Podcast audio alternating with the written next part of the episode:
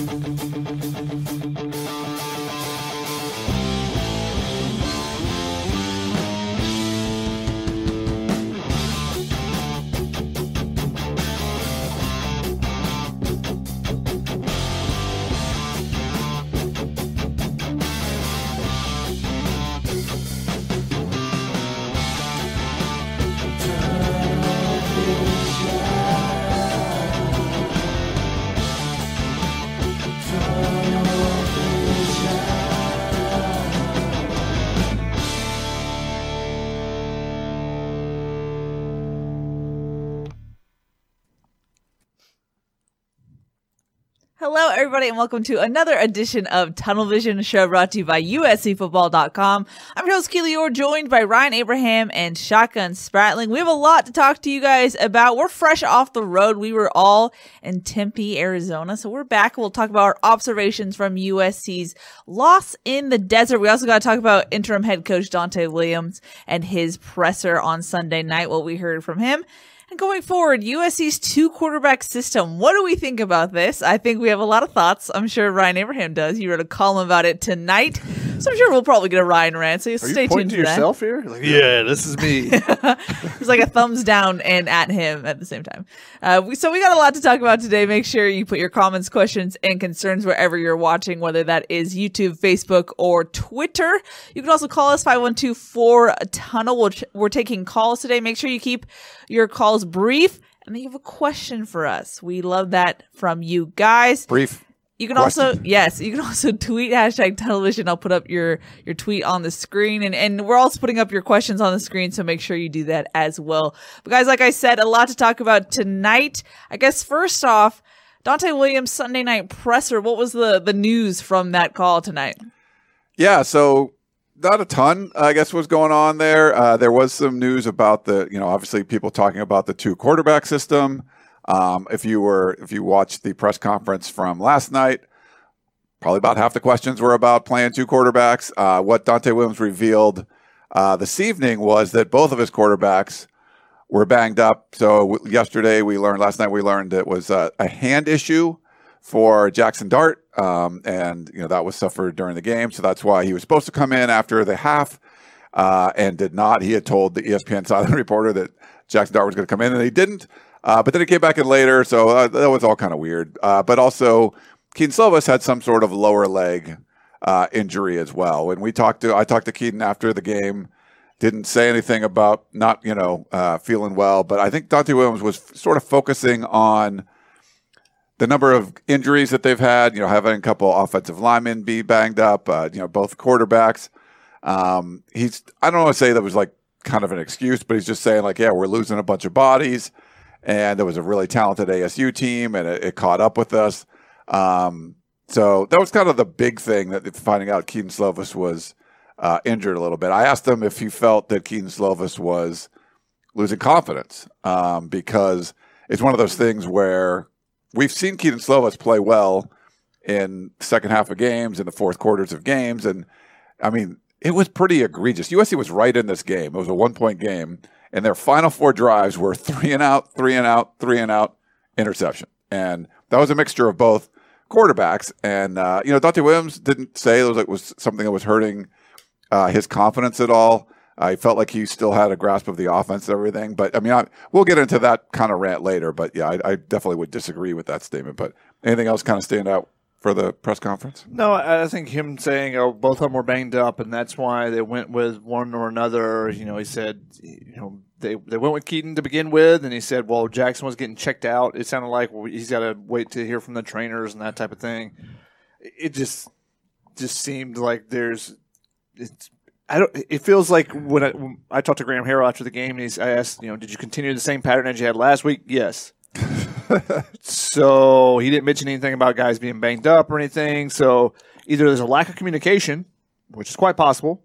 Well, There and on the like just in, on the field, they're just not communicating on this person's banged up, whatever, and letting people know.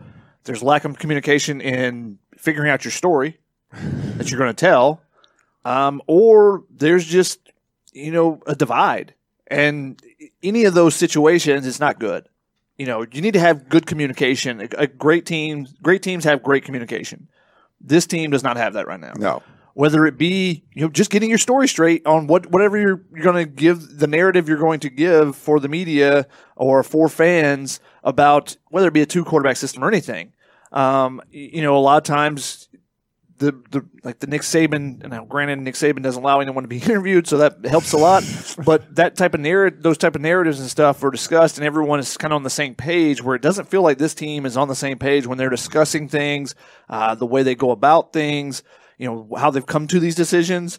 You know, you talk to Donte, talk to Graham Harrell, you talk to the players, and you might get two or three different stories about how these things came about. You know, whether it was the Friday night right before they found out that they were how they were going about like that. That needs to be decided earlier in the week. Yeah. You need to have the communication. You know, they did find out earlier in the week that both of the guys were going to be playing. The, co- the quarterbacks both knew earlier, and you know, Dart is cleared. You saw him run a little bit more. Um, you know, it just. But Ke- you know, Kedon Slovis, when I talked to him, he sounded like more. He like when we talked to the guys last week after the Arizona game, it was, seemed like everyone didn't seem like they were on the same page. I saw Kedon Slovis get coached up a little bit before he did the interview, and he didn't say anything controversial as far as like, "Oh yeah, no, everything was fine. Like this is what we were going to do." Like I, I felt like they at least sort of coached that up uh, a little bit. Well, so they did that on Tuesday too. During uh, Donte was talking uh, to the media, and off to the side, uh, Kedon was getting coached up as well. So there's a lot of coaching happening. I'm catching in the corner of my eye when it Yeah, happens. I mean, you could say like, eh, I don't know. I didn't get to talk to Dart, um, but if, if it was the same sort of thing, but it, I didn't. You didn't get the like after the Arizona game, you got the impression like I don't think these guys knew what the heck was going on, and I, I think, I mean, obviously it's been another week and people kind of knew, but it, it seemed like they had their stories a little more straight. But then when you don't play well and you get injuries and things are going on, then it's a, you know, then you're not really sure what to say. I think. and like I said, there there's either just actually having good communication and you know informing everyone beforehand, or coaching everyone up and having communication there. But like there's a divide uh, along the way. It feels like, and whether it's just because they're not playing well and no one wants to buy into that, and you know you're not all taking the same message, or whatever it may be, there there is some issues there um, with the communication and figuring out this whole system. You know, is it going to just be okay, two drives, two drives? At one point, Donte apparently said, you know, he's going to go with the hot hand. At one point, he said he was going to go with dart. Um, and he said he was asked about you know the hot hand comment tonight, and he said no one really had the hot hand. That's true. That's true. No one was good. But how much of that is due to just a rotation? I mean, a, a lot was made about rhythm, getting in rhythm. I asked Graham Harrell directly, would you prefer to play one quarterback? And he did mention how it is hard getting a quarterback in a rhythm, but he said, you know, we have two talented players and we want to get them playing time. But it just seems like both guys could not get into the swing of things on Saturday. Hundred percent. And this, is this a good time for the rant, Keely? Should we? I, let's go for it. Let's go, Okay. Ryan. Oh no, Here we go. yeah, like Strap so. in, I mean, everyone. stretching. This should is. just uh, should I get out of the, the shot? No, it's just okay. This is horrible. All right. Like the old adage is, and people have tweeted us this, they've talked about it, is if you have two two quarterbacks, you don't have any. And that is I mean, for the most part, it's true. You go back and look at things. If you remember USC, the year Lane Kiffin got fired in 2013, you know, Matt Barkley retires the year before. He retires. He moves on to the NFL. Uh, Max Wittek started uh, the Notre Dame game uh, in his absence that year when he was hurt for a game. Uh, but Cody Kessler and Max Wittek, they they um, compete throughout spring football. The summer workouts, we would be out there at summer workouts. They're competing in that. Fall camp, you know, okay, at this point, you've had months and months of these guys competing. What's going on? They both came in the same recruiting class, a little different than what you're seeing with USC um, this year. And Lane Kiffin still couldn't make a decision. And he plays both guys. And they go to Hawaii and they win comfortably, but then they come home and they lose to a what eventually ended up being a six and seven Washington State team that was run by Mike Leach. And- Thirteen to nine. yeah, it was 10-7, I think, or whatever. Was? Thirteen I and nine was- was uh, that's UCLA. Oh, sorry, my yeah, bad. Yeah. Yeah, ten. It was bad off. 10-7. The only and the only touchdown was a, a, a Cody Kessler like scramble, just like the only touchdown yesterday was a Jackson Dart scramble. So But- many bubble screens that were yeah, so it was bad, and then he ends up starting the next week against Boston College or whatever. But you know that was not a good start to the season, and everyone kind of wanted you know Lane Kiffin fired the year before. Uh, he ends up getting fired on the tarmac after the Arizona State game a few games later. So obviously that was a disaster. Um, there's plenty of examples of just being awful. There's a couple of times it's been good, and the thing is, when I've seen like who's done it well? Like Steve Spurrier used to do it. He didn't want to. He didn't care who the quarterback was half the time, and sometimes it was that was screwed him up too because you're dealing with these egos and emotions and all that stuff. But he's a, obviously an offensive. He's a brilliant mind. He's won national championships. He won a Heisman Trophy himself. Like you trust that guy if he wants to run two quarterbacks, go right ahead. Urban Meyer, same thing. He's did it at Florida. He's done it at Ohio State. He had a third string quarterback win a national championship at Ohio State. These are people that you're like, all right, if that guy who's a freaking guru wants to run the two quarterback system, he's an offensive dude, that's fine. You have Donte Williams, who's an interim head coach, who's a defensive guy trying to run a two quarterback system. This is not going to work. This is horrific. This is the worst thing you could possibly do. I've said this is the one thing that I would say Clay Helton needed to be fired when he was fired. He should have been fired before that. But if Clay Helton was the head coach yesterday, USC wins that game because Clay Helton's not going back and forth. He's going to be loyal to Kedon Slovis. And I know you, there's a lot of people out there that hate Kedon Slovis and he's the worst and Jackson Dart would save everybody. No, Jackson Dart looked like crap yesterday too. He threw one pick and should have thrown two. One was called back for a face mask penalty. Um, both guys were bad. They played a good defense yesterday. That's what happened. You just had a good defense. This wasn't Washington State. This wasn't Arizona. This was a good defense. And both quarterbacks didn't look good. But if you stuck with one of them, just any one of them, you just flip a coin, and that's the one you stick with the entire time. USC wins that football game. Arizona State was circling the drain. They are not a good football team right now. They were struggling. They turned the ball over three times. USC couldn't tackle, and it was still a one point game. And that's what we talk about. USC goes three and out, three and out, three and out, interception. Like, how do you do that at the end of the game? And so this to me is it's a travesty. Like you need to nuke the two quarterback system today. Donte Williams said last night he wasn't sure if it's working. Guess what? It's not working. It's horrific. You want to try to make a bowl game? You want to try to get to the LA Bowl or whatever it is? You got to scrap the two quarterback system now. Rip the band aid off. I really don't care who you pick. It's Kedon Slovis. Fine. If it is, maybe you put Dart in for a couple packages every once in a while. Or you want Dart? Sorry, Slovis, you're sitting down. Uh, we're going to play Jackson Dart. He's the future, and we're going to go with him for the last three games. Like that's the only way you're going to win any of these games is by playing one dude. One dude playing two quarterbacks. Neither one of them getting a rhythm. They both look like crap. There's no way you're going to win games. So this is just completely dumb. One of the worst football decisions I've seen. Stop doing it. Nuke it right now and play one guy. That's it.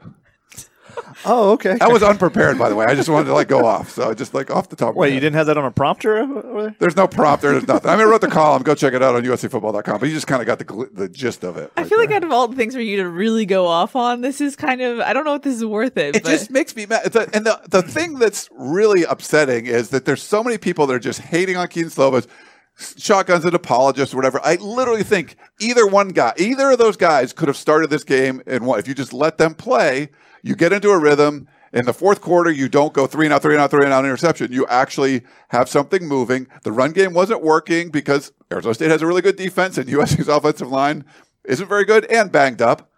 But you needed the quarterback to win the game for you. Like USC should have stopped running the football early on. Then they started running on third down, third and eight. They ran the football. They did fourth down. They tried to run key stuff, just stupid stuff. You shouldn't have been running the football at all. Arizona State should have never thrown another pass in the game. It was completely the opposite. and both coaches are not good. This was a very poorly coached game on both sides.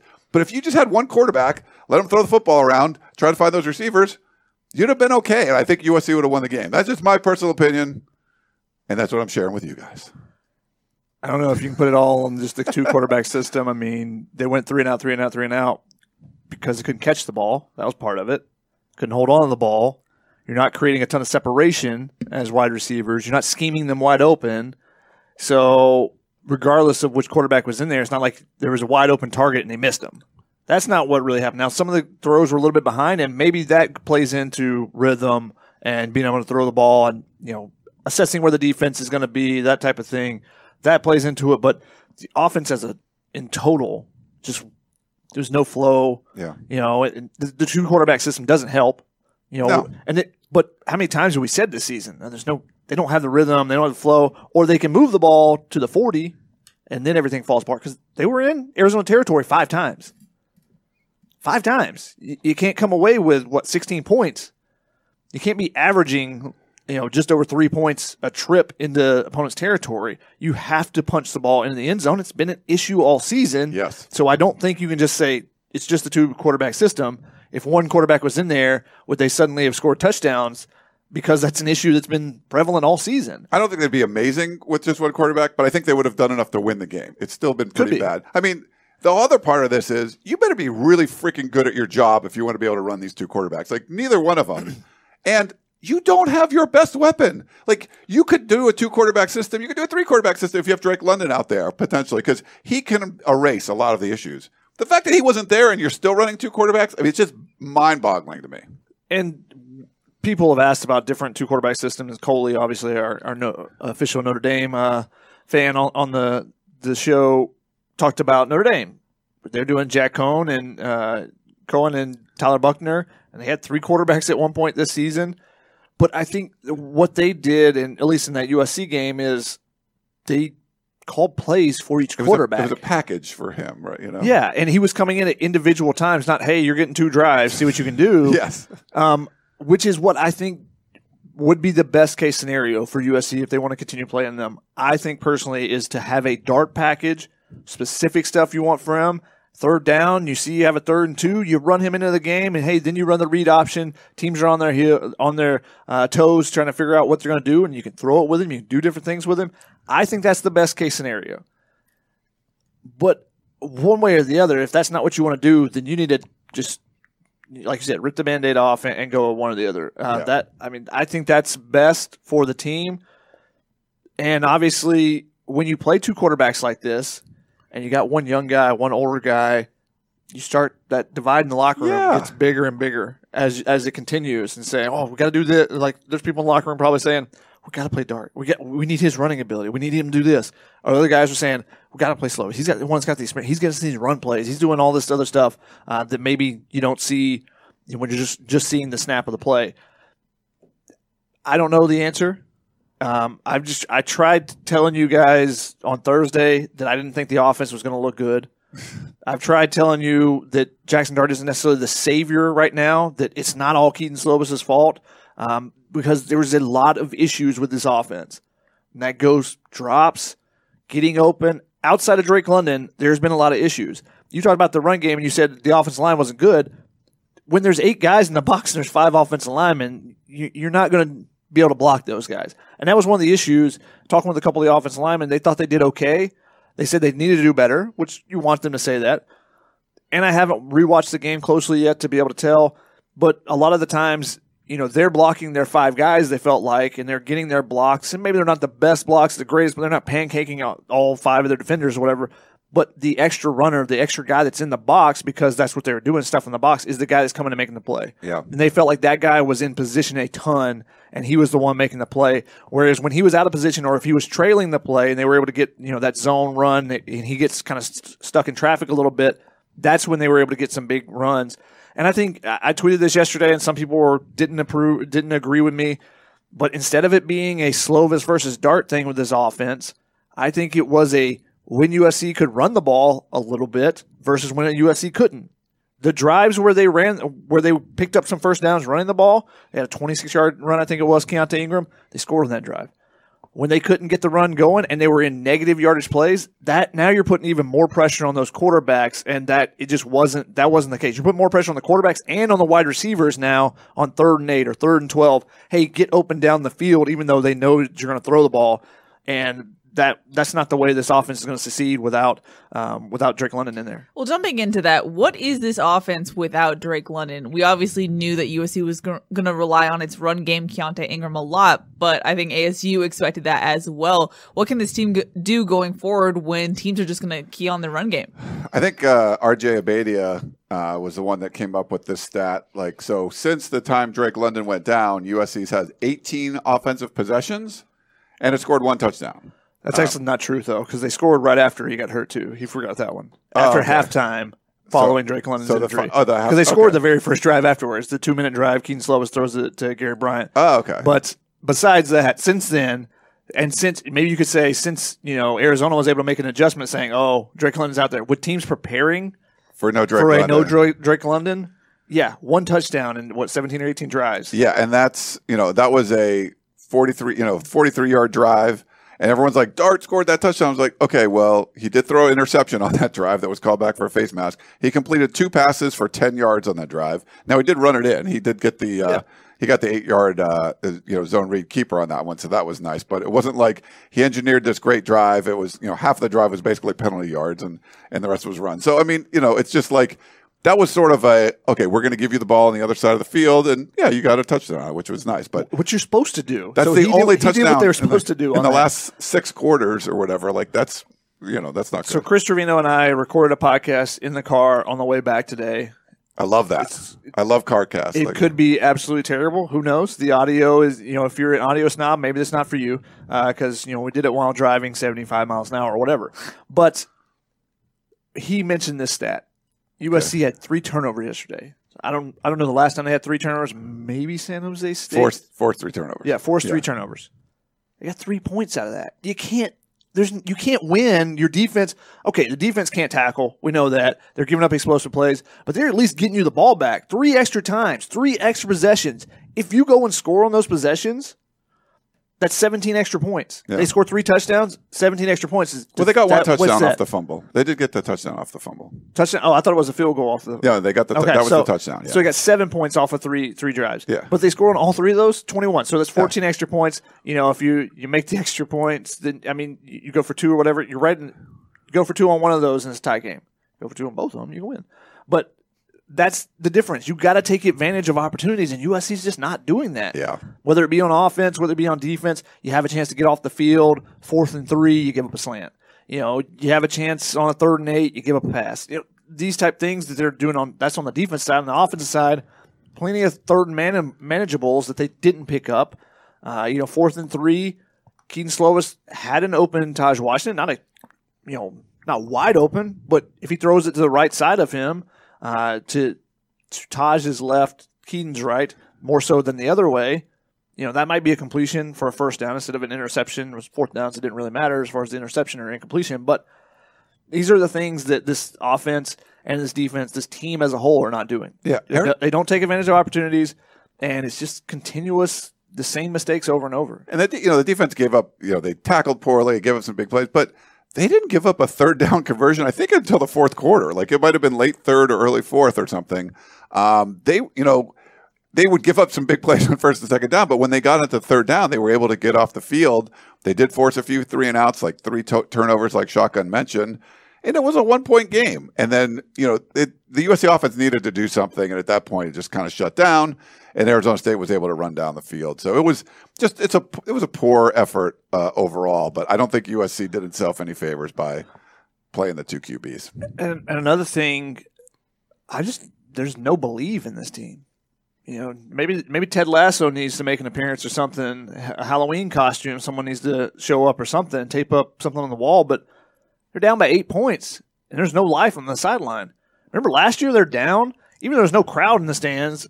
Yeah. You you still felt like they were coming like, oh man, they scored a touchdown. You're like they got to get an onside kick. That's never happened. But they were the sideline was going wild after the touchdown. The sideline was going crazy after the onside kick, and then obviously Drake London with the amazing catch over the middle on fourth down.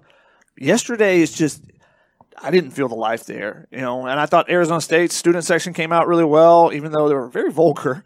Um, I tweeted out some of those, but uh, you know, I thought their crowd was pretty good. And a lot of times when you're in an atmosphere and everyone's against you, that's when you you know you get some life. But Fire it up. I don't know if it's because of the two quarterback system or because they weren't moving the ball at all in the in the fourth quarter. They just didn't seem to be a lot of life. There was some disinterested players on the sideline and stuff, you know. So it it, it wasn't a great scene for USC, and unfortunately, I don't see how this team recovers with the way they've been playing. Yeah. You know, it, they could easily win two games and become bowl eligible, but do you really think they're going to? I mean, Cal's more legit team now than they were before. I think USC is like a one and a half point favorite right now. They've they've looked better. They've scored. I mean, they they played this ASU team more recently and scored a bunch of points. Or I think no, wait, is that, I got that wrong. They've they've scored a bunch of points. Uh, recently, they scored more against like or they played Oregon State. I think the previous week, and part of the reason why Tim Tibesar got fired, their defensive coordinator. Um, but yeah, I mean, Cal's Cal was pretty bad early on.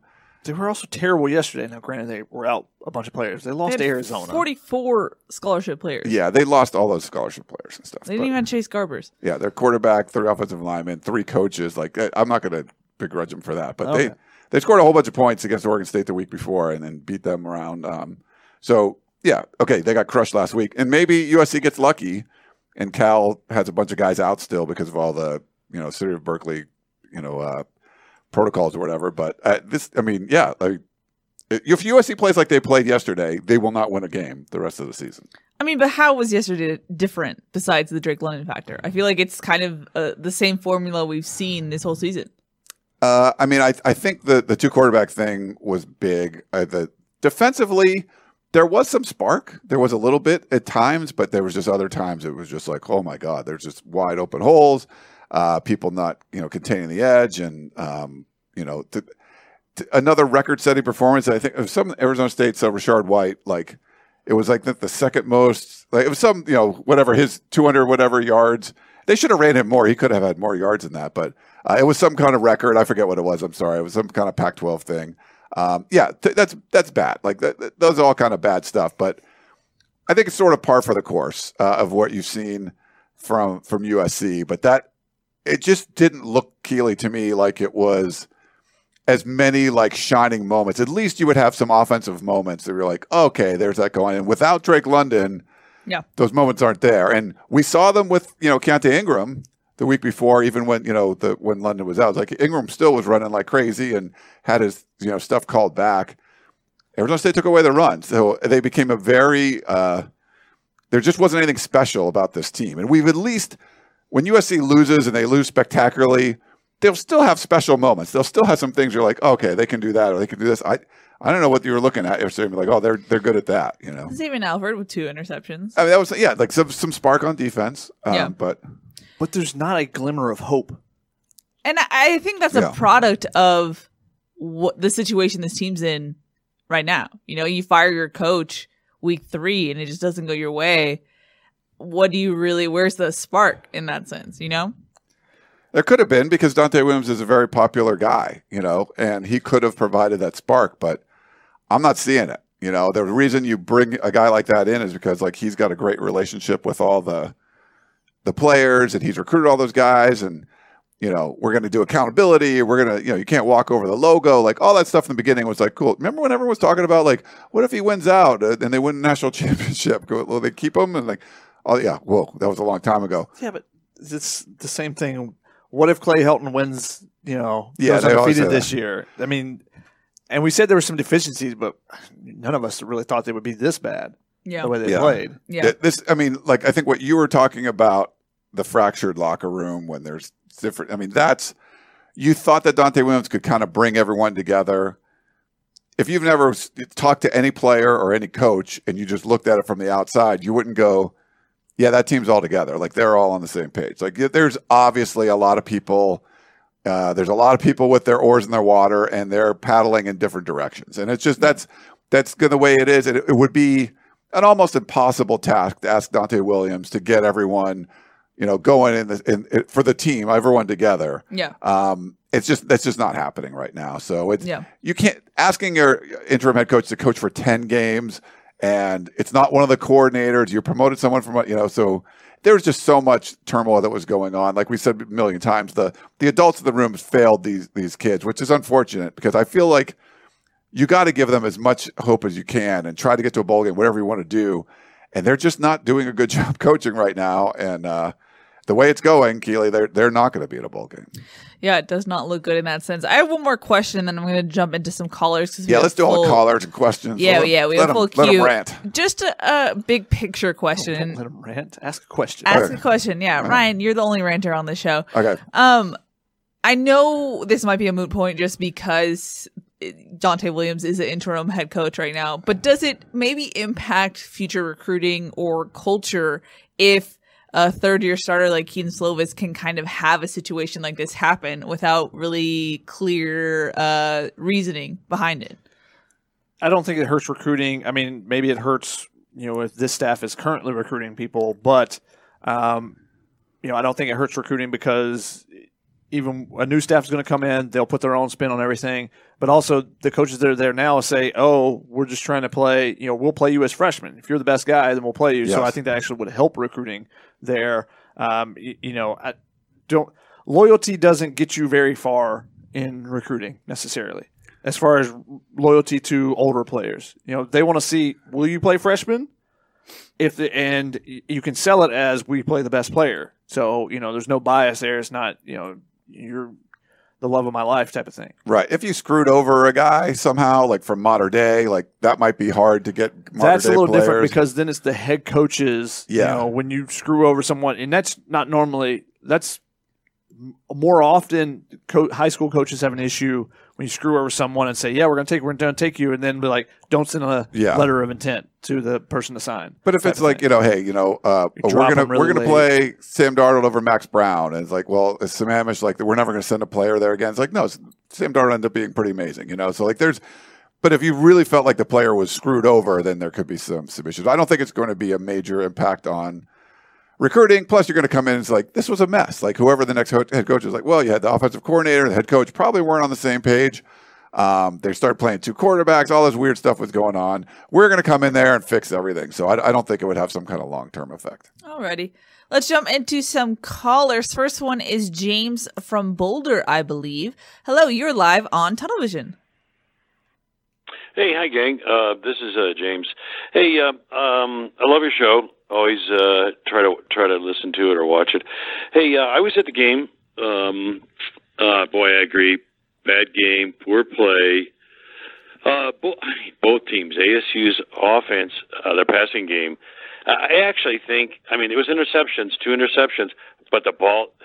Daniels threw the ball at, at, at, right at the SC player. I mean, the, the Trojan player. So it was like he was really bad.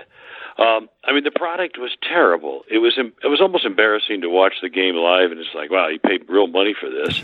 A couple other observations: the TV timeout seemed very long, and there were a couple times when USC was moving, and then the long TV timeout, it just it took a lot of momentum. Uh, I thought away from them. Um, um, Do you have a question, I would James? say. What, one other This is the question part of the show. one other observation. one other one other observation. I think I think Donte did not take two timeouts at the end of the game. He left two timeouts, and you know, just like you said, there's three four minutes left. Take a timeout. Figure out what you're going to do. I, I think there was two timeouts at the end of the game. He didn't take. Well, thanks. Um, Um, one one last thing. Oops, sorry. Cut Okay, off. sorry. sorry, yeah, sorry okay. James. Yeah, that's what we we'd rather have a question than a, than a whole bunch of observations. But thank you, James, for the thoughts there.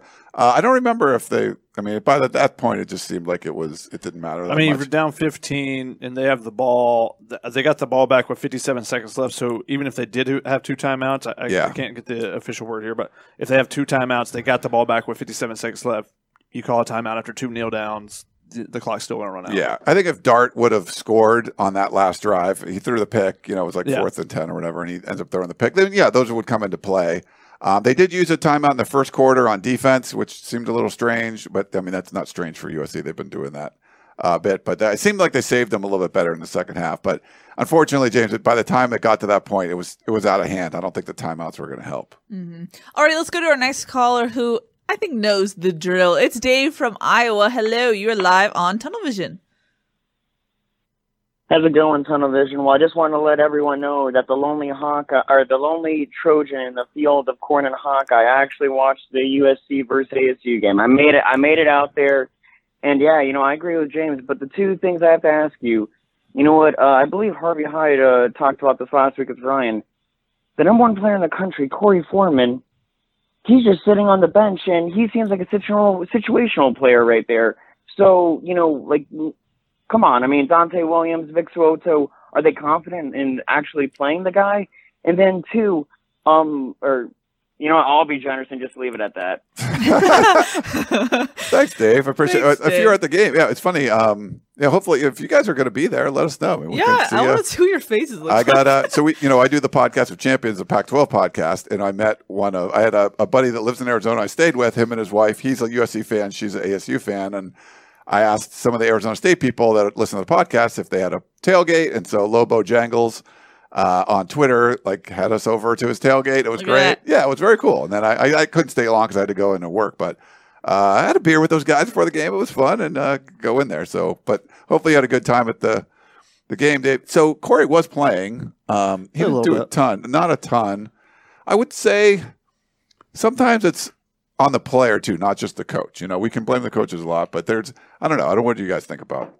I mean, it's the same thing. We've discussed this. uh, I feel like ad nauseum. Uh, Vic So'oto gets asked about it a lot. Todd Orlando gets asked about it a lot, and Vic So'oto basically says the same thing every time.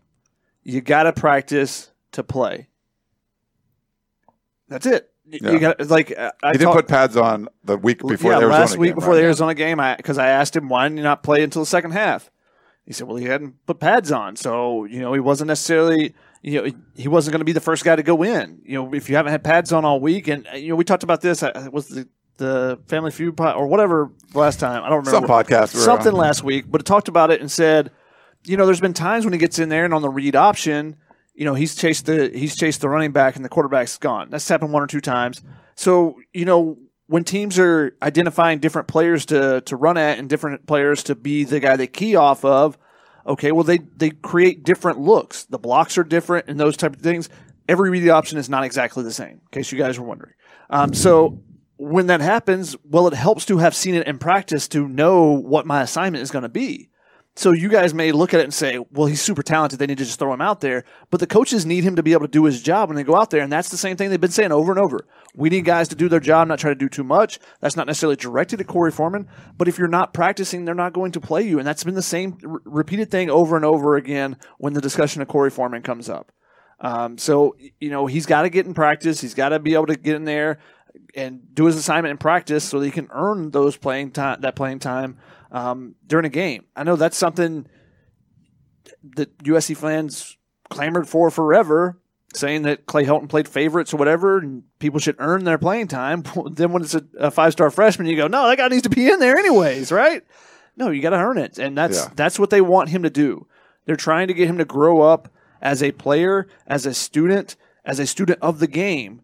And they need him to be in practice so that he can see those different things and pick up those small keys that can help you be really good. And when he's been in there, like he chased down one from behind, right? On one play. But then I think two plays later was the long touchdown run, and he had a, maybe it was the play before that. He had a chance to make a tackle, and he, he went, you know, inside, and the guy went outside or something like that. So you know, those are the things that maybe you see in practice that, that he's not getting, and that's what they want. Um, and also the fact that he's backing up Drake Jackson. Drake Jackson's going to play a ton of snaps, right? Yeah. So he's going to be in there in certain packages. Their pass rush package. They didn't force a ton of third and longs in this game, so that's part of the reason why he didn't play, uh, you know, a, a bunch. But he did get some. You know, he gets into the flow of the game some, but then he also is on that pass rush package as well. I saw Hunter Eccles in a bunch. I think uh, it looked like. We'll, we'll And Hunter Eccles played pretty well, I think. Uh, you know, I know he really graded out well last week. I, I glanced at the, the early PFF grades. Obviously, they they update them later in the week after they get a more thorough look at it. Um, but there weren't a ton of good grades. In case you were not surprising, Yep. but you know, on either side of the ball. All right, let's run through one more caller in the queue and then we'll get into some listener questions. I believe it's Tyler from Pennsylvania. Hello, you're live on Tunnel Vision. Hello. My que- I love the show, but my question is do you think it's too early for Dave Aranda, this type of job from Baylor? Hey, uh, is it Tyler? Tyler, yes. Tyler, yeah. Um, thanks for the call. I, I mean, I like Dave Aranda a lot. If you read Dan Weber's column from last week, he was very high praise for Aranda. Baylor end up losing uh, this weekend. Would they lose to Iowa State? No, no. Iowa State beat Texas. Baylor lost to TCU TCU. Oh, yeah, with fired their coach and stuff. Yep. three Um, and five TCU. I think it's tough. Like, I think there would be, it could be a good hire. Like, if Mike Bohn and Brandon Sosna did a bunch of research and they were like, he's the guy that's going to bring USC to the promised land, I would believe him. I would trust him. Um, I just think it might be a tough sell because he's not been a head coach for that long. There is a relationship there. They tried to hire him as defensive coordinator a couple of years ago. Uh, you know, when he won, you know, he won that national championship at LSU, ended up going to Baylor uh, instead to become the head coach. Like, if it's three years from now and he's still on that trajectory, yeah, I think for sure. I think it just might be tough because he just hasn't been head coach that long. I would disagree because I think he's proven himself as an offense. I mean, as a defense coordinator, so you know he's he's really good there. And then I think in the year and a half, he's shown that he knows what he's doing as a head coach, and Sure, maybe he's learning fair. the job. And you know, and depending on how he interviews and everything else, all the other information they're gathering, if that's the guy, I think that he could be a legit candidate candidate there. and I don't think that would be a terrible hire. Um, now, a couple other guys, Matt Campbell or the PJ Fleck, or those guys have a little bit more experience. But how long has Matt Campbell been a head coach versus uh, Dave Aranda? I- think he's at like five years at, at Iowa State. Is that is five years a huge difference from two years? I, I think you show your stripes in those first couple years, and we know he recruits well from his LSU days. So I think that Baylor program is only going to continue to get better um, and and be a challenger in the Big Twelve, especially when they lose Oklahoma and Texas. Uh, you know that that could be the power power uh, team in that conference. Then Yeah, and I, I mean the good thing is because if you look at hired coordinators before, if you want to hire like he's one of the best coordinators that was around, right? Like he like Yeah. he was the most one of the most highly regarded defensive coordinators there is, so that's good. And then he showed promise as a head coach, so that's good. So that's what if they do, you know, they interview him, they do research, they feel he can be the right guy. Like I said, I would have confidence in him. I feel like they might it might be a tough sell to the general fan base, Could be. but you know. Uh, my bad, Matt Campbell. I forgot that he coached at Toledo for a couple years before Iowa State. I think he he's been at Iowa State since 2016, so I think I was on five years there. But he had a couple years before Toledo as well, so he had a little bit more experience than I remembered. Alrighty, let's jump into some questions. And I cannot believe we haven't brought up, I, I think maybe the most important thing of the game the Fox. I mean, what an eventful time. That Fox was so exciting. Shaka, were you in that end zone? Unfortunately, I was on the other end because USC was driving the other way. They were about at midfield, so I had already gone to the other end. But terrific agility, um, you know. Red zone efficiency. He was in the end zone. I mean, great hops as well. You know, just strict, straight athleticism. He could turn on a dime. Yeah. It was crazy. Uh, athleticism off the I charts. mean, he was running. So we're in the press box. It's like I don't know how many stories up, but we are super high. Like you're basically looking straight down on the field, and like there was a play going on. It was like a fourth down play or something. Like USC went for it on fourth down. I think it didn't get it. Like the Fox was running like in the, like Yeah. it was like in the back of the play. So. If you're, you know, we're in the press box, it's going this way. Like USC's going this way, like near midfield. The Fox is on this side, and it's like stuff going on, and everyone's like paying attention to this. And USC's like going for it in fourth down, not getting it. And then Arizona State gets the ball, and like the Fox is still running around. It leaped up into the stands, ran up the, the tunnel, and like, like we're like, I'm following it, the binoculars. Me and Chris are up there, like, um, and then somehow it gets back down, and I filmed it pretty good. I think he put it up on our TikTok account or whatever, and uh, it was kind sure of you funny. guys are following that as well. Yeah, at the peristyle. Uh, we're trying to figure, get the TikTok thing going. But yeah, it went in the corner and then like, ran at the tunnel. It was like, that was pretty. Uh, and then we're like, Chris goes, there's a cat on the field. I'm like, what? and we're like, like, that's not a cat. And then some people were like, is that a coyote? Like, that is not a coyote. That's a, We discussed this on the on the the car cast. Shaka, and uh, Mark wants to know what's the initial PFF grade for the Yeah, Fox. I mean, it's got to be How do you 99, Now, the Yeah. thing is, 99.9. so you start at a sixty, and then you know, the more the more consistent your play is, high level play. He was only out there for a few plays, so it was like a seventy four point eight. If he would have played some more snaps, you know, I could see him definitely getting up there in the ninety range. You know, NFL caliber. You know, what we saw from those couple of Wow. plays. It was legit. Those Fox prospects. Alrighty, we had a question from John who said, uh, "It seems like the d- defensive problems are more than just execution. Do you agree that the defensive schemes have been wrong or at least poorly timed?" I don't know about wrong or poorly timed. It's just, I mean, it's like a there's a system in place, right? Like you're running the system, and there's a lot of moving pieces to the system. There's the coaches, and you change the big part of the system by the head coach going away. You got these players, and you know there's some deficiencies there. It just seems like it's a machine that there's all these different parts, and like this probably needs a little oil here, and this needs this bolt needs to be tightened there. It ends up it's like working, but it's not really working very well, and it just seems like that's what's going on. There's just like a lot of little things going. You need this to be humming. This you want this you want to turn the turn the car over and it sounds like a Lamborghini, like like it just it sounds like it's awesome. Like it does not sound like that right now. It's like oh that's a little clunky, or I think you're using the wrong gas, and like oh you should tighten that down. Like that's what to me it just just seems like there's a system, and sometimes it's like going okay, you're on the freeway and it's it's going fine, but then other times you're breaking down and the turn signal's not working, and I don't know. There's just a lot of little problems with it. Like you want this to be a well-tuned machine, and it's nothing close to that right now.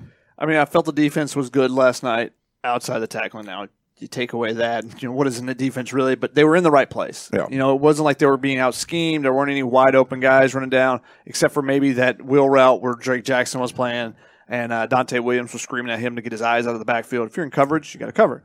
So besides that one, that was really the only wide open guy that I can remember off the top of my head.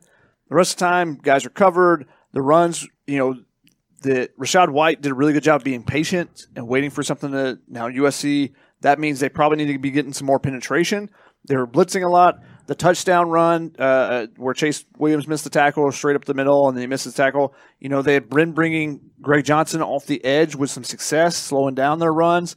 But if you do something consistently over and over, you know, team's going to People adjust. going to see that, yeah. And, you know, if one. And He that- was untouched on that one, I think. he, yeah, he didn't get touched, uh, and that's part of that is the linebackers. They're in the center of the field. You know, someone's supposed to be taking up that gap in, in the middle.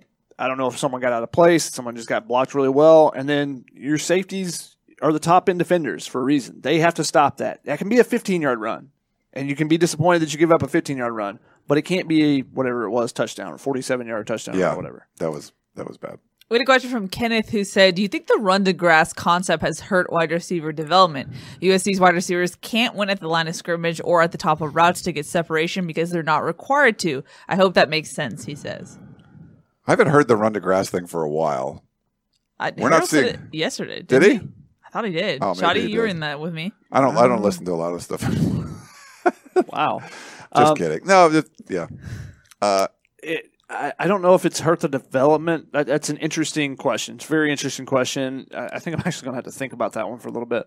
But the run to grass concept, were and that's what's interesting. This air raid offense is supposed to be. It was created for teams with less talent, right? Well, USC doesn't have the talent at wide receiver that they had two years ago. They don't have four wide receivers out there that are NFL guys. That was the case two years ago. Now their one true wide, you know, first potential first round pick is out. So is someone else going to step up? Are you going to do some different things? Are you going to run this system to the way? And that's the thing. It's supposed to be this well-oiled system. You don't run a ton of plays, but you run them so well. And I don't know if maybe, and I, I get your guys' thoughts on this, but maybe it's they've started introducing so much, so many more new things because you know they said they lacked creativity, and Clay McGuire came in, so they're going to do some different things in short yardage situations. Maybe they've, you know, that playbook's gone from two pages to twenty pages or whatever, and so now they're just they don't, you know, every Tuesday we see them installing new stuff each week, right? That's how an offense normally works. But this offense is supposed to be we run our stuff, we run our stuff, we run our stuff, and we run it so well that no one can stop it. So maybe they're just not as crisp on everything as they, you know, a, a Michael Crabtree, Graham Harrell, a Michael Crabtree, Texas Tech air raid offense is. I, I don't know if that's the, the root cause or what. There's just not a lot of wide open guys, uh, whether it be in holes in the zone, finding that green grass, or, you know, they're not getting the guys over the top of the defense. You know, even when they, you know, Tahj Washington and Gary Bryant, when they run those deep routes, they need to have that separation so you can throw it out in front of them instead of it being a jump ball. Those aren't jump ball guys. Kyle Ford is a jump ball guy. Yeah. Drake London's a jump ball they guy. threw up some jump balls that were Malcolm not- Epps. Those guys need to be, and you should be able to create that because you run all those short routes all the time. You run the slants, and Tahj Washington's get open those slants, and you run a slant and go, and suddenly he should be wide open. And they're not getting those wide open shots down the field. They did against Arizona. That was the Gary Bryant touchdown. Wide open, right? He didn't have to jump up and try to catch that over somebody. But that's not consistently in this offense, and I think that's one of the big issues. You're not consistently getting those deep threats, and you're not throwing the jump balls to the right guys. Yeah, and if you're getting if if Gary Bryant or that you're pushing the defense deep and you're not getting separation, at least you should be creating some space that some Yeah. of the guys underneath can great get point. open. And we're just not seeing we're just not seeing that. So Mm-hmm. yeah, I'm not seeing the whole run to grass thing. There's just not a lot of grass that they're running. they, they run to coverage right now. It seems. And that that's the whole thing when they get they struggle going into the red zone and stuff is that okay the field shrinks it compacts and now there's not as much grass but even last night just without Drake London the offense completely changes I don't know maybe it was just a you know a, kind of a growing pains game you know we got to figure out how to play without Drake London we got to figure out what call plays we can call all that type of stuff and maybe they look better in the next couple weeks I hope they do because it did not look good last night and it was hard to watch at times and the team just wasn't they don't. They're not playing to their individual players' uh, potential, and it, it, that's the disappointing thing I think for USC fans. Besides the fact when you don't win, but just seeing players that you know have talent, but just the the entirety of the team is not playing to that individual talent. We got a question from JY on YouTube who said, Do you guys see Graham Harrell getting a Power 5 OC gig after this season? So there were some. I guess you guys were talking about there was some tweet that he could have been uh, interviewed for the Texas Tech head coaching job potentially. Um, his, I mean, the stock for Graham Harrell is not high right now. I don't see him getting Uh, it's not going to be a USC's offensive coordinator job is not going to be a stepping stone. We've seen like Clay Helton step way down to go to Georgia Southern from USC. I don't know. I mean, it, I don't think you're going to get. Um, I I don't think you're going to get a good offensive coordinator job in the Power Five. Like, I think it's going to be more of a maybe lower Power Five team. Um, you know, would you want to be the offensive coordinator at Texas Tech again? I mean, not he wouldn't do it again, but go back to Texas Tech, or or a group of five. I don't know. I just don't. The way he's run this offense this year, I don't see him getting some kind of great gig. If you were talking about 2019, yeah, he was a hot name. I don't think he's a hot name right now. Yeah, I think there's going to be re- some rehabilitation needed for his Yeah. his reputation as an offense coordinator when they're scoring 16 points. He scored 16 points against a team in turmoil. A good defense, but a team in turmoil. I mean, they scored 40 points, what, twice this season? But, uh, I mean, just the consistency's not there. You know, the fact that they can't finish in the red zone. Um, you know, even with North Texas, his teams were more fluid and more consistent, and that's that's been an issue at USC. Fluid is a good way to describe it. What a question from T Mac who said Washington and Oregon State have fired some of their assistant coaches. Will USC do the same on this lame duck crew or write it out? Uh, no, I don't think so because there's really nothing you can do at this point. Um, I mean, it's three games left. I get it. Like your Oregon State, you got to move on. You know, Jonathan Smith. People think very highly of him. Uh, they fire their defensive coordinator, but that's you're kind of building on the future for that. For USC, like you're, I mean, you literally are rearranging deck chairs on the Titanic. Like there's only three games left. You have an interim head coach. Like if you fire Todd Orlando or you fire Graham Harrell, like who does that benefit? Like, what do you do? Like, you're just promoting someone that's going to run their system anyway. Um, you know, Donte Williams, you want him to take over the defense too and add more to his duties? I don't know. I mean, it just doesn't seem like it would make much sense at this point. You did the main thing. You hi- you fired the head coach. So I know people want to fire more guys, and I'm not saying there's other people on the staff that deserve to be fired. I think that's true, but I don't think you're going to see that. Yeah, I don't think so. We had a question on Facebook from Paul, who is very frustrated to see Drake Jackson in coverage. He thinks Orlando should be fired for that alone. Yeah, what was that? pl- So I think people were commenting because they they must have mentioned it on the TV broadcast. It's but- usually what happens when there's a flood of the same comments. yeah, yeah. I mean, I think people have seen when Drake London goes in coverage. I had a, a bigger issue in the Arizona game, and I had it on film study of when he, they actually split him out. Uh, you know, he was they come up to the line when they drop him into coverage. Usually, it's supposed to be as a surprise to the other team. Against uh, Arizona, the one he gave up down the sideline and they punched in on the very next play was he split out and covered the guy. So he's basically playing a cornerback spot, even though it was a you know he's up against the tight end and it's uh, you know to the to the boundary, so it's much tighter to the line of scrimmage, but it's supposed to be a surprise. The the the whole idea and the reason why they've done it, and it's been successful at times this season, is that Drake is athletic enough that he can go out and cover an area. You know, an area of the field. He drops to a shallow zone, and you know he's not necessarily he's not usually lined up one on one with a guy. Every once in a while, with a tight end or something, he should be athletic enough to cover that guy. But the idea is that he's going to be at the line of scrimmage, and teams are so focused on him that they're going to be keeping an extra tight end in or running back. You know, an extra defender is going to be keyed on him, plus the tackle. So then, when he takes one step, the tackle is committing to him. The running back's looking over to him, and they're going to blitz from the opposite side. So blitz and, and you know attack the weak side of a defense, and then he's going to drop into coverage. And usually it's you know in- closer to the boundary instead of the field, so he has less space to cover. It's not a terrible plan, but having him out this this particular play, he was out to the field. He ended up with a running back, and they, I think they ran a wheel route. I, have to, I haven't really, I haven't been able to watch the game outside of on a phone as we were driving, so um, haven't got to check it all out. But it's not a great coverage for him, and that's he, they should have burned burned him. But it was a bad throw from Jayden Daniels, and you can get away with things like that when the quarterback can't make the throws that he needs to make. So USC got away with that one, but that's not something that you ideally want to see him out in that much space trying to cover someone. And that was also on him because he was looking into the backfield, looking at Jayden Daniels instead of taking care of his coverage responsibility. So that was what they were screaming at him from the sideline on that play. I would say similar to like, hey, you're not doing enough on offense that you can get fancy and run a two quarterback system. You're not doing well enough on defense that you're going to do something fa- like sounds like a great plan. you know what? You got a great pass rusher. Let him rush the pad. Like if you're going to be way better on defense and you want to do some like cool stuff, like oh we're zone blitzing this that blah blah. Like, sure, fine. you're pretty terrible on defense right now. You've given up huge amount of points to all kinds of teams with bad offenses. You can't do that kind of stuff. So I think you get to get back to basics and like you got Drake Jackson, who's a great pass rusher. Have him rush the passer. Okay, so that that's a thought. And I think USC started the season had a lot of different looks, a lot of variety, and they felt like okay, it's it's not working. We're we're putting too much on the players. So Yeah. let's scale it back and be more basic. And then teams are like, okay, we know exactly what defense they're going to run. Here's how we attack each one of their defenses. So it's a give and take. Um, and you can say, yeah, you haven't lead the pass rusher, let him rush the passer, passer, and don't blitz or anything. But how much pressure are they getting? How many times did they pressure Jayden Daniels? I haven't. I mean, PFF. I can look up the you know pressures that they have on their initial watch, but it wasn't many. Um, you know, he wasn't under duress constantly. Now, maybe that was part of their plan to keep him in the pocket, just force him to be a passer because he didn't look good. Actually, very, I'm very disappointed in the development of Jayden Daniels.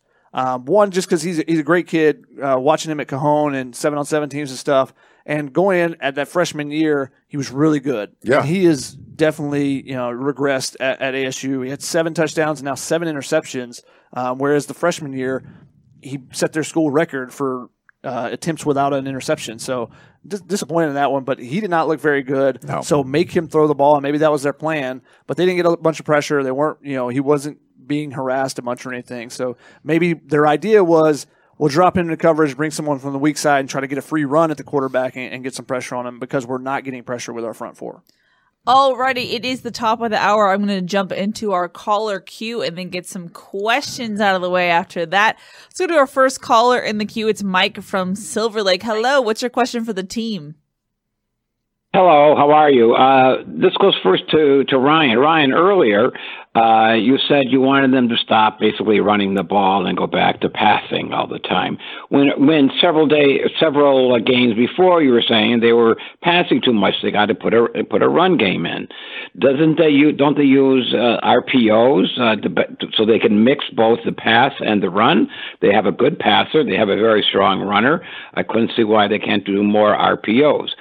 Secondly, uh, regarding the, the divide, I mean, I think it would be natural that uh, with the the coaches fired, it seems to me that there would be this huge split in the coaching staff, and therefore you get to get miscommunications. So I don't find that as being basically, you know, very strange. I think it's probably almost natural. And thirdly, I was looking for your for this uh, tunnel vision last Sunday, and you weren't on, and I'm curious as to why you didn't have the show last Sunday. Thank you very much. You people do a great job. Thank you. Thank you, Mike. It was Halloween. Halloween, and it was Arizona, so it was like mm, meh. Um, okay, I'm not saying that USC should stop running the football. I'm saying you're you're playing a game, and ASU is completely stopping the run and shutting things down. The only the only effective way you're going to move the ball is by throwing the football. You throw the football. I watched Arizona State. Jane Daniels was not very effective throwing the football. Um, I think I tweeted that out like Arizona State should not throw the football again. And within five minutes, he threw a pick, and everyone's like, "You were right, you were right." I'm like, yeah, because Rashard White was just running all over USC. I don't think Arizona State needed to change their offense or USC needed to change their offense, but sometimes you're watching the flow of the game, and you're just like, okay, they can have some effect doing this and not doing that. So stop doing that and do this. And USC had that one third and six run conversion. Do you remember that? And they ran the ball a little draw play to, I think it was uh, Bye. Vavai, and they picked it up. And then they're like, oh, they, they I think they got a little confident. Um, it's like the kid, you know, in little league who's probably not a home run hitter, and he hits that home run, and he's trying to hit a home run every time. I'm like, well, then they started doing that again. They third and eight, they tried to run. Like, no, that didn't work. And they just started like get, relying on it. Like Arizona State was gearing up to stop the run. So I'm not saying they should have stopped. You know, they shouldn't run the football anymore. I'm just saying in that game, it wasn't working. Throw the damn ball and figure out what you can do. They need to run the ball though. I mean, the RPOs, you know, are something that you you do. But the, They the- did those, The yeah. big thing in this game is, and what USC I think we'll see the next three weeks is they were said, okay, you got what three receivers on the field and the tight end. All right, we're gonna put seven guys in the box. Then we'll let those guys go one on one. I I have to watch and see if it was zero coverage or cover one over the top. Can you beat any of those guys? And that's the thing. When Colorado went to man to man, when Washington State went to man to man, what happened? They got torched. because Drake London's really good. Yeah. And you throw that one on one ball up on the edge, and the safety can't get over there. And we pointed out in the Colorado film study is how he opened up things for other guys like Michael Trigg. You know, Drake London makes a bunch of catches, so now the safety's playing it's cover one, but the safety's playing way closer, further over towards Drake London's side, and that leaves a ton of space on the other side for Michael Trigg to run a one on one. He wins the one on one. Neither one of those guys are out there. Can someone win one on one matchups? Now, Tahj Washington was able to get open on some slants and a couple other things, but just consistently there wasn't separation. There weren't guys wide open. It's not like the quarterbacks were missing throws. It's not like they had, you know, they look out there and like, hmm, do I want to throw this guy, this guy, this guy, or this guy? Because they have all these options. It's that guy's covered, that guy's covered, that I got to scramble, get out of the pocket. Now is there something that was way too common of an issue, and teams are going to continue to stack the box and say, well, we'll stay, we'll stop the run until you prove that you can beat us one on one, which they did against Colorado. Colorado made an adjustment. So then, you know, they put five in the box. So then USC got chunk yard after chunk yard and chunk yard. That's when your offense is rolling. That's what you do. You do the defense tries to make an adjustment. And you're like, okay, whatever. We'll just do this other thing and we'll get chunk yards. You get chunk yards over chunk yards. But right now, USC can't win those one-on-one matchups outside, and that's going to be an issue. Um, so if they don't find someone or a way to scheme guys open, whether it be rub routes or bunch routes or something different, they're going to see the same thing the next three games. You know, teams are just going to load the box and say, stop Keaontay Ingram. That's the main focus. As long as we do that, then we can stop this offense, and they're, they're probably right. All right, let's move on to our next caller who is live. What's your question for the team? Oh, hi, gang. This is Smooth Jazz Man from Thousand Oaks. Woo, I love and that. I'm a Notre Dame alum. I'm a Notre Dame alum and fan, and I will be until I go to the other side of the dirt. Okay, I love our 24 7 guys, Tim O'Malley, Tim Prister. They do a great job, but I actually love you guys too. I listen to your podcasts and broadcasts a lot. You guys are fans, but not homers. Okay, and that's great. Keely, uh, props to you for a great nickname for Shoddy. That just seems to really, really fit. I don't know why, but uh, props to you. Ryan, I'm glad to see you called out uh, Donte Williams today in your column. I think he's been getting way too much of a pass. Um, all he needed to be was a caretaker from when Clay got rolled. And I don't think he has been. I, I think the program today is solidly worse than the day Helton got rolled. And so, um, you know, part of it is the accountability problem. Uh, every time nobody seems to know who's really making the call. Is he in charge or not in charge? Say you're in charge and get over Harrell, or say you know, you're acquiescing to what Harrell's doing. But everybody's like, well, you know, I don't know this, I don't know that. So anyway, I was just curious if you think that the program is worse off uh, having had Donte Williams, and that's not going to be the biggest deal. But I think it's worse off since he's come in. I think it's a great point. And uh, the thing is, yes, he was put in a very tough situation. He's never been a coordinator before. I think being the caretaker was probably the way to go. It seems like he's tried to go in and make some changes and make some decisions and do some things, which, you know, if you're, if someone makes you the CEO of this company, you're like, hey, I want to put my own stamp on this thing. And, you know, if you've never been a CEO before, you might make some mistakes. I feel like Donte Williams has made some mistakes. If he gets a pass, um, I mean, I think people have been critical. We try to ask tough questions, but it's because, like, you know, he really was just thrust in this role. No one was expecting him to be a great head coach. But I, I think yesterday was the first time I really felt if Clay Helton was the head coach, USC definitely wins the game, and they didn't. Um, you know, you could have argued the Washington State game. If Clay Helton's head coach, that maybe USC doesn't come back. I don't know. I mean, you know, Dart comes in or whatever, but I, I, I feel like if USC had Clay Helton as head coach there, they would have won. Not arguing the fact that Clay needed to go and all that kind of stuff. Um, but yeah, I don't feel like this has been well managed. And I feel like in the beginning, he could do some things and make some changes and get it to work. It's sort of like now, it's just like, it's, you know, it's like this avalanche coming down, but it's like, it's not a one big ball. It's like broken up into pieces and it's just kind of scattering everywhere. And it's really hard to kind of group everyone back in. Everyone's sort of, everyone's kind of on their own path. Like I said before, when you're like rowing and no one's rowing in the same direction and it's just hard. It's hard to keep it. You're, you're trying to like herd all these people together, all these mindsets, all these ideas, and it's just everyone's kind of going their own way. Especially the closer we get to the end of the season, that you know a lot of these coaches aren't going to be back, and a lot of the players could be thinking about transferring or whatever. Um, I think it gets you know exponentially more difficult to kind of keep everything together. So I think it could have been the caretaker, um, but things sort of got fractured, and they've continued that way. I don't think the two quarterback thing helped. It probably made things even more fractured, and that's sort of where we are right now. You need, I mean, it's a college football team. There's 120 guys, and they're all different personalities and all that stuff.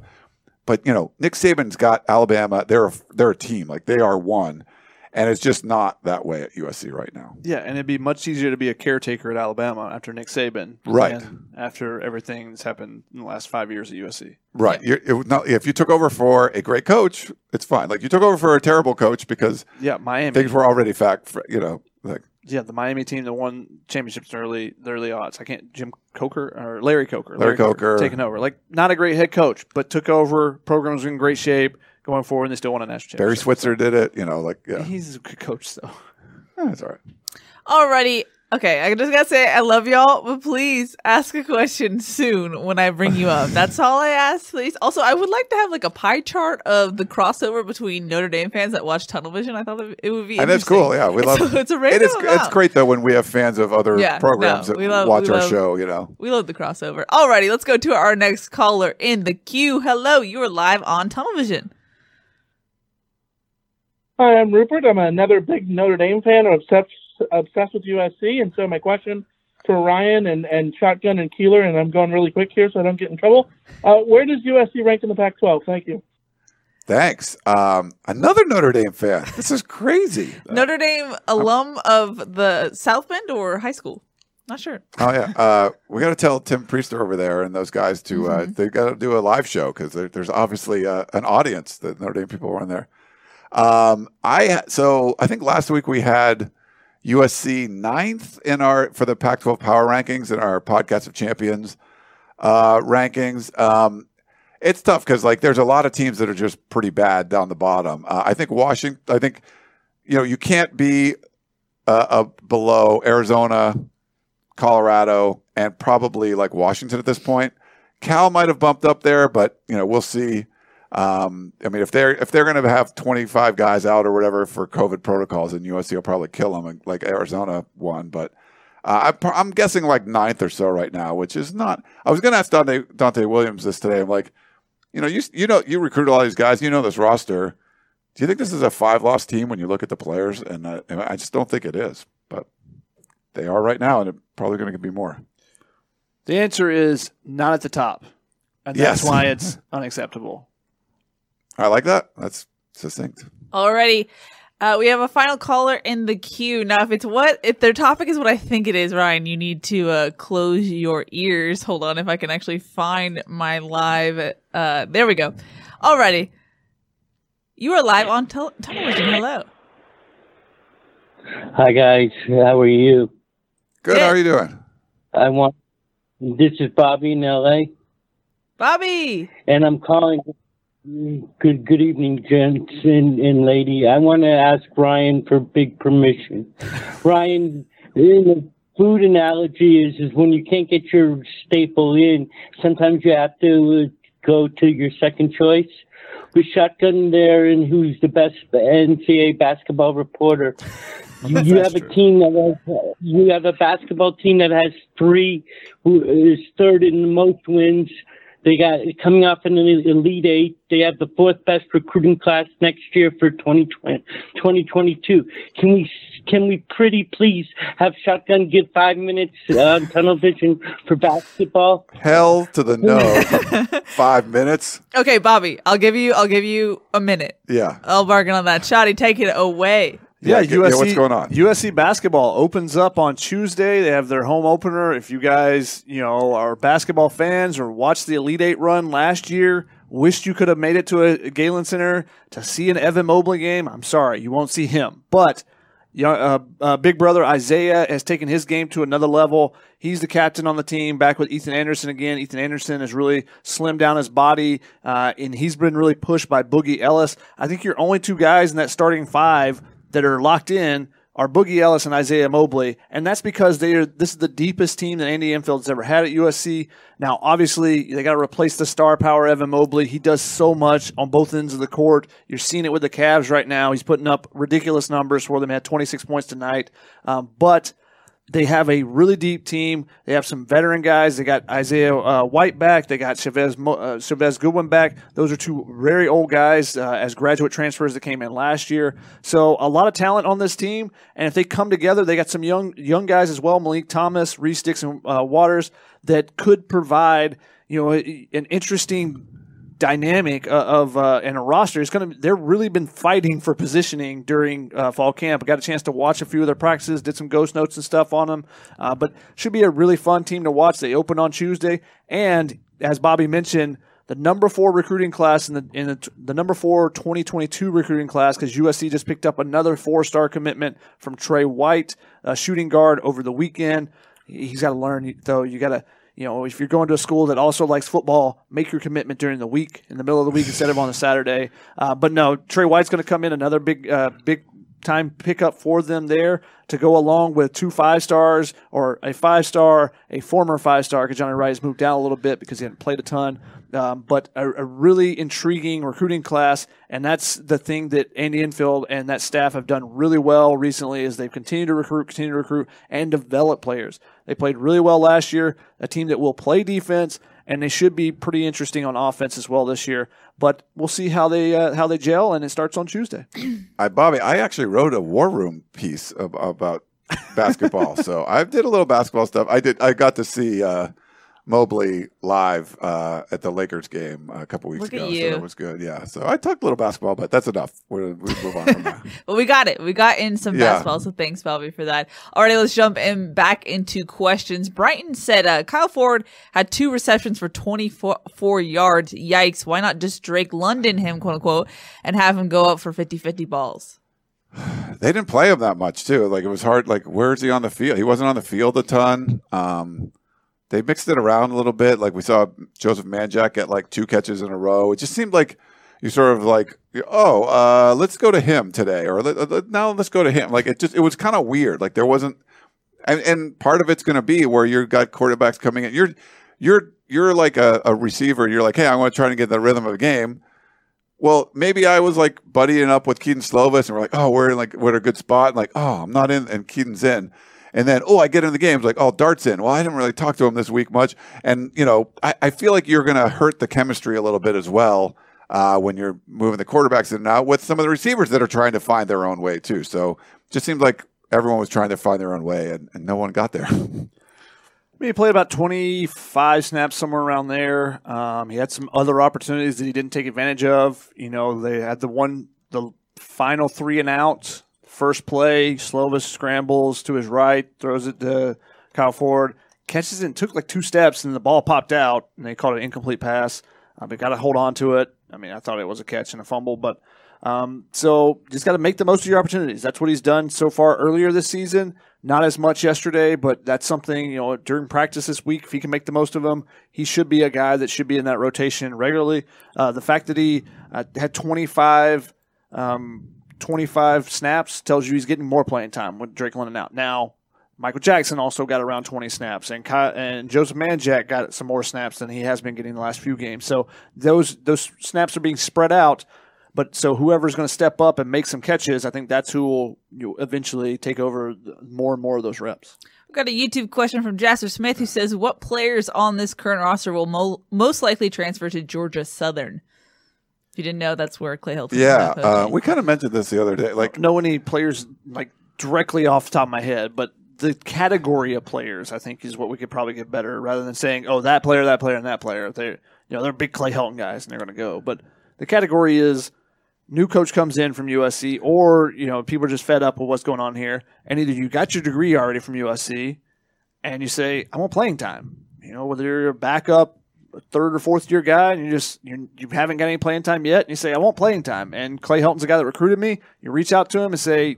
Is there an opportunity for me there? And you go. So I could see a couple players potentially going there, just guys that are buried on the depth chart and haven't had that opportunity. Uh, but really, we're you know love Clay Helton or you know really appreciative of him for giving them opportunity or whatever. But it's pointing out individual and saying that guy, that guy is not necessarily off the Yeah, head, no. and like even the comment Donte Williams made tonight, something about the you know a couple offensive linemen got banged up, and he was saying like, yeah, we had I forget what it was like, something, we had seven, eight guys, and like now we have five. Yeah, they've had seven guys all season on the offense line. You Yeah. know, they've had the starters. They've had Justin Dedich to sub in at the guard positions, and Jonah Monheim slash Jalen McKenzie at the tackle positions. That's it. That's all they're going to have. Um, but But there's like 19 scholarship guys, so if you're saying we only got seven. Then there's 12 guys that could potentially transfer, sure, right? I mean, that that's the kind of thing you would say. Those anyone in that group would be a potential person that could transfer. especially the older guys, or even that Right. 2020 group, you know, they come in and if you're not in the mix now, are you going to be in the mix for any coaches going forward? Yeah. That's a good point. It is 816, so we're going into ultra rapid fire Okay, mode. sorry. Ultra. fire. Yeah, that's good. Uh, we got a question from Lamont and a couple other people as well. Uh, was there any update tonight uh, on Keaontay Ingram? He said last night that he rolled his ankle. He was in and out the medical tent. Uh, did we get an update on him? I don't think so. I No, think no update. Uh, Donte Williams, as Donte Williams does, said he was dinged. He was dinged up, and they'll, they they don't get an opportunity on Sundays. They come in for treatment and stuff, but it's not like the coaches take them out and say, "All right, let's see how that ankle's going." Uh, no, on Monday when they go through their you know kind of a shorter, lighter practice uh, that's not open to the media, they'll find out then, and then we'll see Tuesday and Wednesday when we get out there if they're doing much. But no update. I'd expect him to be okay. Um, I don't think it was anything serious. He was able to come back and he played that that final three and out with Kedon Slovis. So now maybe he was only being a decoy in there. I don't you know to say oh 28's in there, watch him. Um, but he was he was back in there. Yeah. I'm curious if it's that same ankle that happened in fall camp because Mike Dinks was just talking about how he got he's now 100% healthy from that injury. So hopefully it's not a re-injury in that sense. We got a question on Facebook from Jeff who said if the two quarterbacks are even, how far back is Miller Moss from playing? Yeah, I mean, I mean, it's not like I mean, he was there with Dart, but I think it's pretty clear they like Dart, and Slovis has been the starter. So I think Miller Moss will get an opportunity with the next coach, and things will be you know kind of a clean slate. But uh, yeah, they seem very reluctant to play him, even when Jackson Dart was out and they were they're blowing or in a blowout situation. So Uh, Jasper Smith said, "Will Max Gibbs move back to guard next season, considering all the seasons, excuse me, seniors in the interior offensive line?" I think the answer actually should come from Keely because she asked him basically that question. I don't think I asked him that specific question, Oh, I but I thought was, that was you. no, Okay. I was in that scrum, and he said he he does still love playing guard, um, but he was like, I might be a two way player, but it's just really fun talking to him because he's having so much fun uh, being on the defensive side of the ball. I was like, did you expect your season to go like this? And he was like, I didn't expect to get any playing time, and here I am playing. So I thought that was interesting. Yeah, and continuing to get better and better each week. Uh, got his first tackle for loss yesterday, so uh, always fun to see him. You know, huge dude, but also someone that everyone rallies around. They love him. You know, when Yeah. he makes that play, everyone on the sideline gets hyped up and stuff. So Yeah. it's fun. Uh, Jamal on YouTube said, uh, "Why don't they use bunch formations?" I mean, they've they've done it. Do some. Um, it's not exactly. I mean, they could do it more, sure, but it. That's usually a game plan thing uh, that they go in and like they have game plans for a bunch. I remember when they, they did a lot of different things against Oregon in 2019. Uh, bunch formations were one of those things. There's a lot of motion in that game, a lot of bunch formation. They could also do a lot more with motion to try to help those smaller receivers you know, not have to deal with press coverage or to help, you know, create some momentum as they're in motion for Gary Bryant or Tahj Washington. So there's some other things they could definitely do. We had a question on Facebook from DS who says air raid doesn't work in the red zone. Shotgun from inside the 10 yard line, put under center and bring back running back you.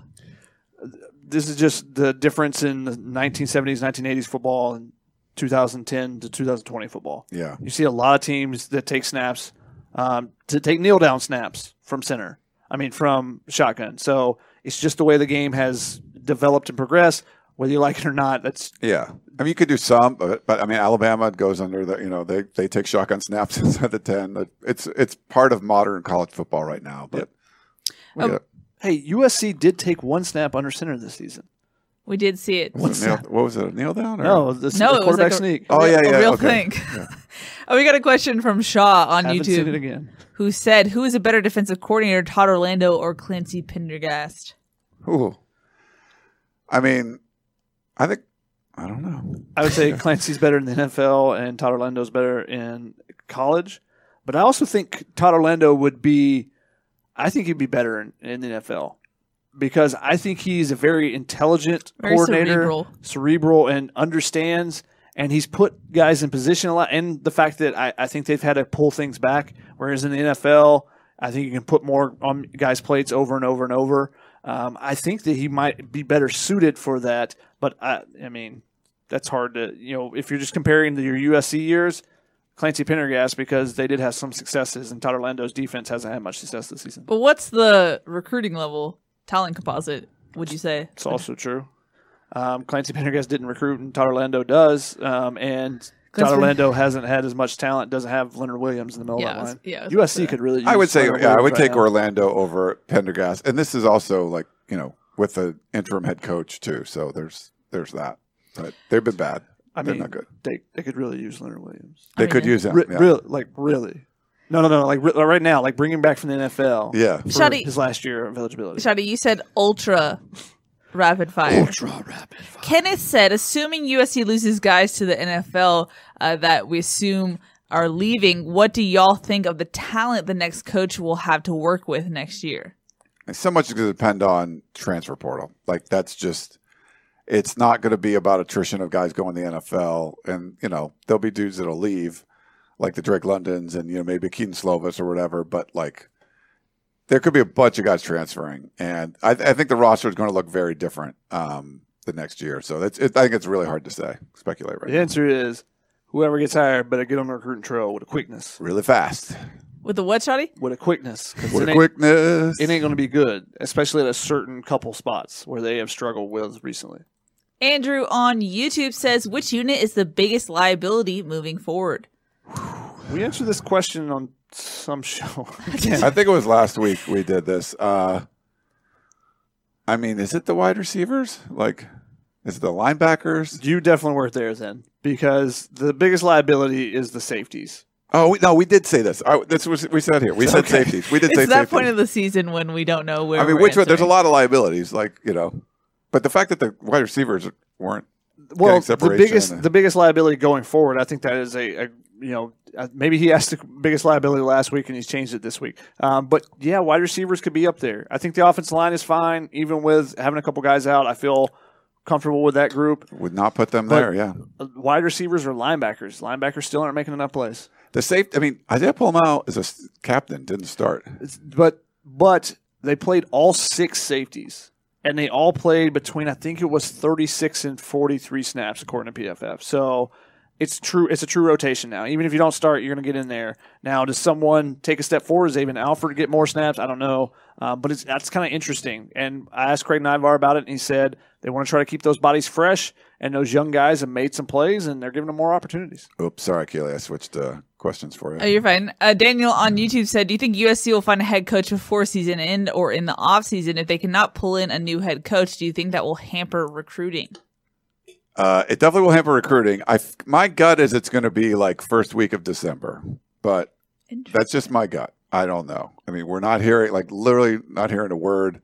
Um, I know we get to talk to those guys. You know, talk to Mike Bohn, talk to Brandon Sosna. They're just not going to tell you what's going on. And I've talked to national reporters. Uh, there was one in the press box yesterday that was like, "Yeah, I tried to, tried to talk to Bohn. He's not saying a word." I'm like, "Yep, they're pretty much not saying anything." So it's like, okay, you know, that's that's fine. Andrew on YouTube said, "Any chance when the new guy comes in, USC could lose both Slovis and Dart?" I mean, it's not out of the realm of possibility. Yeah, I mean, if the new guy comes in and wants to run a triple option, there you go. Yeah, I mean, it depends on what the system is and all that stuff. Uh, I mean, yeah, like Slovis could leave no matter what. He could transfer somewhere else. I mean, and then if something happens and Dart's unhappy with the school, it doesn't matter who the coach is. He could leave. Like then you have Miller Moss all by himself. Um, yeah, I mean, there's there's a lot of possibilities. Uh, Roger Dodger has a question that I'm directing to the resident USC historian, which is you, Ryan Abraham.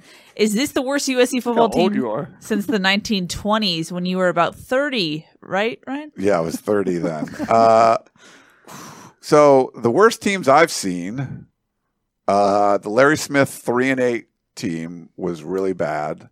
But that team beat Penn State, if I remember correctly. They lost to like Memphis State and then beat Penn State. I think that was a long time ago. It was like 90 or something like that. Um, I mean, the the five and seven Clay Helton team was I mean, they were competitive. They just lost a bunch of games in Those a row. close games, yeah. Um, the the Hackett five and seven. I mean, had Carson Palmer and Troy Polamalu on it. You know, uh, I mean, this has to be up there with you know the utter turmoil that's going on. You know, losing your head coach for. I mean, we said this from the very beginning. You got to like fire your head coach. Have an interim head coach for 10 games. That's a freaking lot of time to have someone be the head coach. So, I don't know. I mean, historically, there's probably some older teams that I wasn't around for that, that you could compare this to, but this, and it depends how they finish. You know, if you if you finish seven and five, no, it's not close. But if this is a four and eight team, yeah, I mean, it it, it would definitely have to be up there. Uh, you know, Petros Papadakis was on the a last place Pac-12 team. Was that was the that was the five and seven one, right? I think um, that was the Hackett. Uh, so yeah, that was pretty bad because they were. I think it was the first time USC was last place in the Pac-12 or Pac-10 back then. So he says he's the captain of the uh, worst football team in USC history. This team goes four and eight. Like I, you know, I would put it right up there with them. They won't. They won't be last. They're not Arizona or Colorado, but they Yeah, still aren't very good. Is it crazy that this team could potentially have a, a worse record than the 2018 team? Like, isn't that kind of weird? yeah. I mean, oof, it's uh, it's bad. But you know, this is you've you've had poor leadership for so long. Like it, this is going to happen, and now you have to rely on what you hope is good leadership to to dig you out. If you saw College Game Day on Saturday, I was sent some pictures behind the scenes, Cincinnati, where Mike Bohn was before. They built that up into a powerhouse. That's a you know group of five team that's you know knocking on the door of the playoff, and they had it was packed. I mean, it looked way different than when it was when it was over at UCLA. That's what you're hoping that Mike Bohn and Brandon Sosna can build that at USC. Now they're digging out of a pretty big hole that Pat Haden and Lynn Swann and you know Steve. Sam- I mean, not Steve Sample. Oh my God, Max Nikias. I think Steve Sample was an old Wow. uh, president. Yeah, that was when I was in school. Um, they've with a pretty big hole. Uh, board of trustees, like everyone, there was a lot of people that screwed their stuff up. Uh, and so we'll see if they're going to be able to build that back. But that's what you want. You want to see them build an athletic department and a football team that gets the fans after a couple years. You're undefeated and college game days there and everyone's going crazy and arguing about if you should be in the playoff or not. Like that's what you want. You want to be nationally relevant like Cincinnati is right now. Like, Playoff or not, they are nationally relevant and USC certainly is not. Ultra rapid fire. Yeah. That's a little mini rant. But yeah, but Ryan, the difference is Ryan's the boss man. Sorry, Shotgun. You can rant. He rants all the time. no, don't encourage that. Oh. Uh, Trenton Trenton want to know what's the status of Dart with his knee and hand. I think it'll be fine. David wanted to know will Oregon make the playoffs? No. No, Jonathan wanted to know shotgun, Zaxby's, or Chick Fil A. definitely Zaxby's. Chick Fil A's fine though. Did you ever have uh was it raisin? Uh, no, um, Raising Cane's. Yeah, It's Chris and I had it Saturday. It's, it's good. Like it's, It's, a, it's not Zaxby's. oh, it's not okay. I had they put one in Torrance, and I went, and the guy's like from Southern California, but then he opened one up in Louisiana. Zaxby's chicken is just as good, but they also have like buffalo sauces and other things. Oh, okay, Raising Cane's is more like like generic. They, they are very simple with their menu: Okay, yeah, it's like- chicken tenders, fries, coleslaw, Texas toast. That's it. oh, Coley said, I really like Slovis trying to take accountability, yet I feel like he places too much of the blame on himself. Am I mistaken? Is he coached to take the fall when talking to the press? He's not coached to take the fall, but if he doesn't take any responsibility, then everyone's trying to go for his head. You know that he's you know, following in Graham Harrell's footsteps or whatever. Um, he's trying to do what he can. Unfortunately for him, he's not the same leader that you would need him to be. You know, with everything else that's going on around him, for him to carry this team past all the other distractions and everything else, he would need to be a much stronger leader. He's doing what he can, but I, I just don't think that's his personality overall. Alex said, uh, This is so painful watching USC lose. How do you guys keep doing what you do? Thank you. I mean, It's paychecks paychecks help, um, but you know it's every week is a new new trip with USC. You know, unfortunately for that's that's one of the disappointing things about this season is that it's the same issues over and over, because a lot of times the ups and downs of a college football season that's what's fun about it is okay are they going to fix this and now they fix this something else come up and like just the the wild roller coaster that a football a college football season can be and especially in a a conference like the Pac-12 where everyone can be up and down so much. Uh, that, that's what makes it fun to me. But unfortunately, it's been very consistent. And now some of the things you're looking at is like who's going to break through. Three games left. Is some, are some of these young guys going to finally take that step and you know take over starting roles? We've seen Calen Bullock as a starter last week. Are there going to be more young guys coming up? And that's what I'm kind of looking for these last weeks to see it. You know, we're seeing if USC can get bowl eligible. It would be you know it's it's down to this. Someone said earlier, Rose Bowl's the LA Bowl, and I wanted to go, whoa, they got to get bowl eligible before you talk about that. Yeah. But the, the inaugural LA Bowl, that would be kind of fun. I haven't been to SoFi yet. So. Yeah, me neither. That'd True, be yeah, that's a good point. Uh, Mark Watkins wanted to know if I got FOMO uh, with Chris and Shotgun live tweeting their road trip. Did they not invite you? No, I was invited and I turned it down immediately. I think, no, not actually immediately, but I spent a lot of time with these guys and I let the Helium boys do their thing. But Shotgun, did you have fun? Whatever, lady. we had a great time. Of course we did. Well done. Alrighty, gentlemen. Any final thoughts before we wrap this show up? We did an hour and a half. Uh, Crazy. That was crazy. Coley actually put them on YouTube as like, "Hey, what would it take to get Petros on the show?" Um, I put you can put it on the screen if you want to, but you don't have to. We've had him on the show. He's come on. He came on actually twice uh, during the pandemic time. Like you know, we had him not in studio, and he's been in the studio before too. So I'm friends with Petros. Like we can we can have him on, but you know, he likes to be very critical of the USC media. So he likes he takes shots at us, but he'll. I talked to him. We could, you know, we're good. Uh, shouts to Kenneth, who's watching this on East Coast time. Apologies for Oh, sorry, Kenneth. that. Um, and then I thought this is an interesting comment. Oscar said, for Kedon to go from a coach who is very protective of him to Donte, who's trying to light a fire with competition, is a tough situation. And I think that's the difference in a former quarterback as the head coach versus a former cornerback as the head coach. Yeah. Where it's, you know, quarterback, there's one guy, he's going to be the guy, that's your guy, you ride with him all the time, up and down. Cornerback, it's constant, constant competition. Every single snap is a competition, it's a one on one battle for the most part. So Yeah.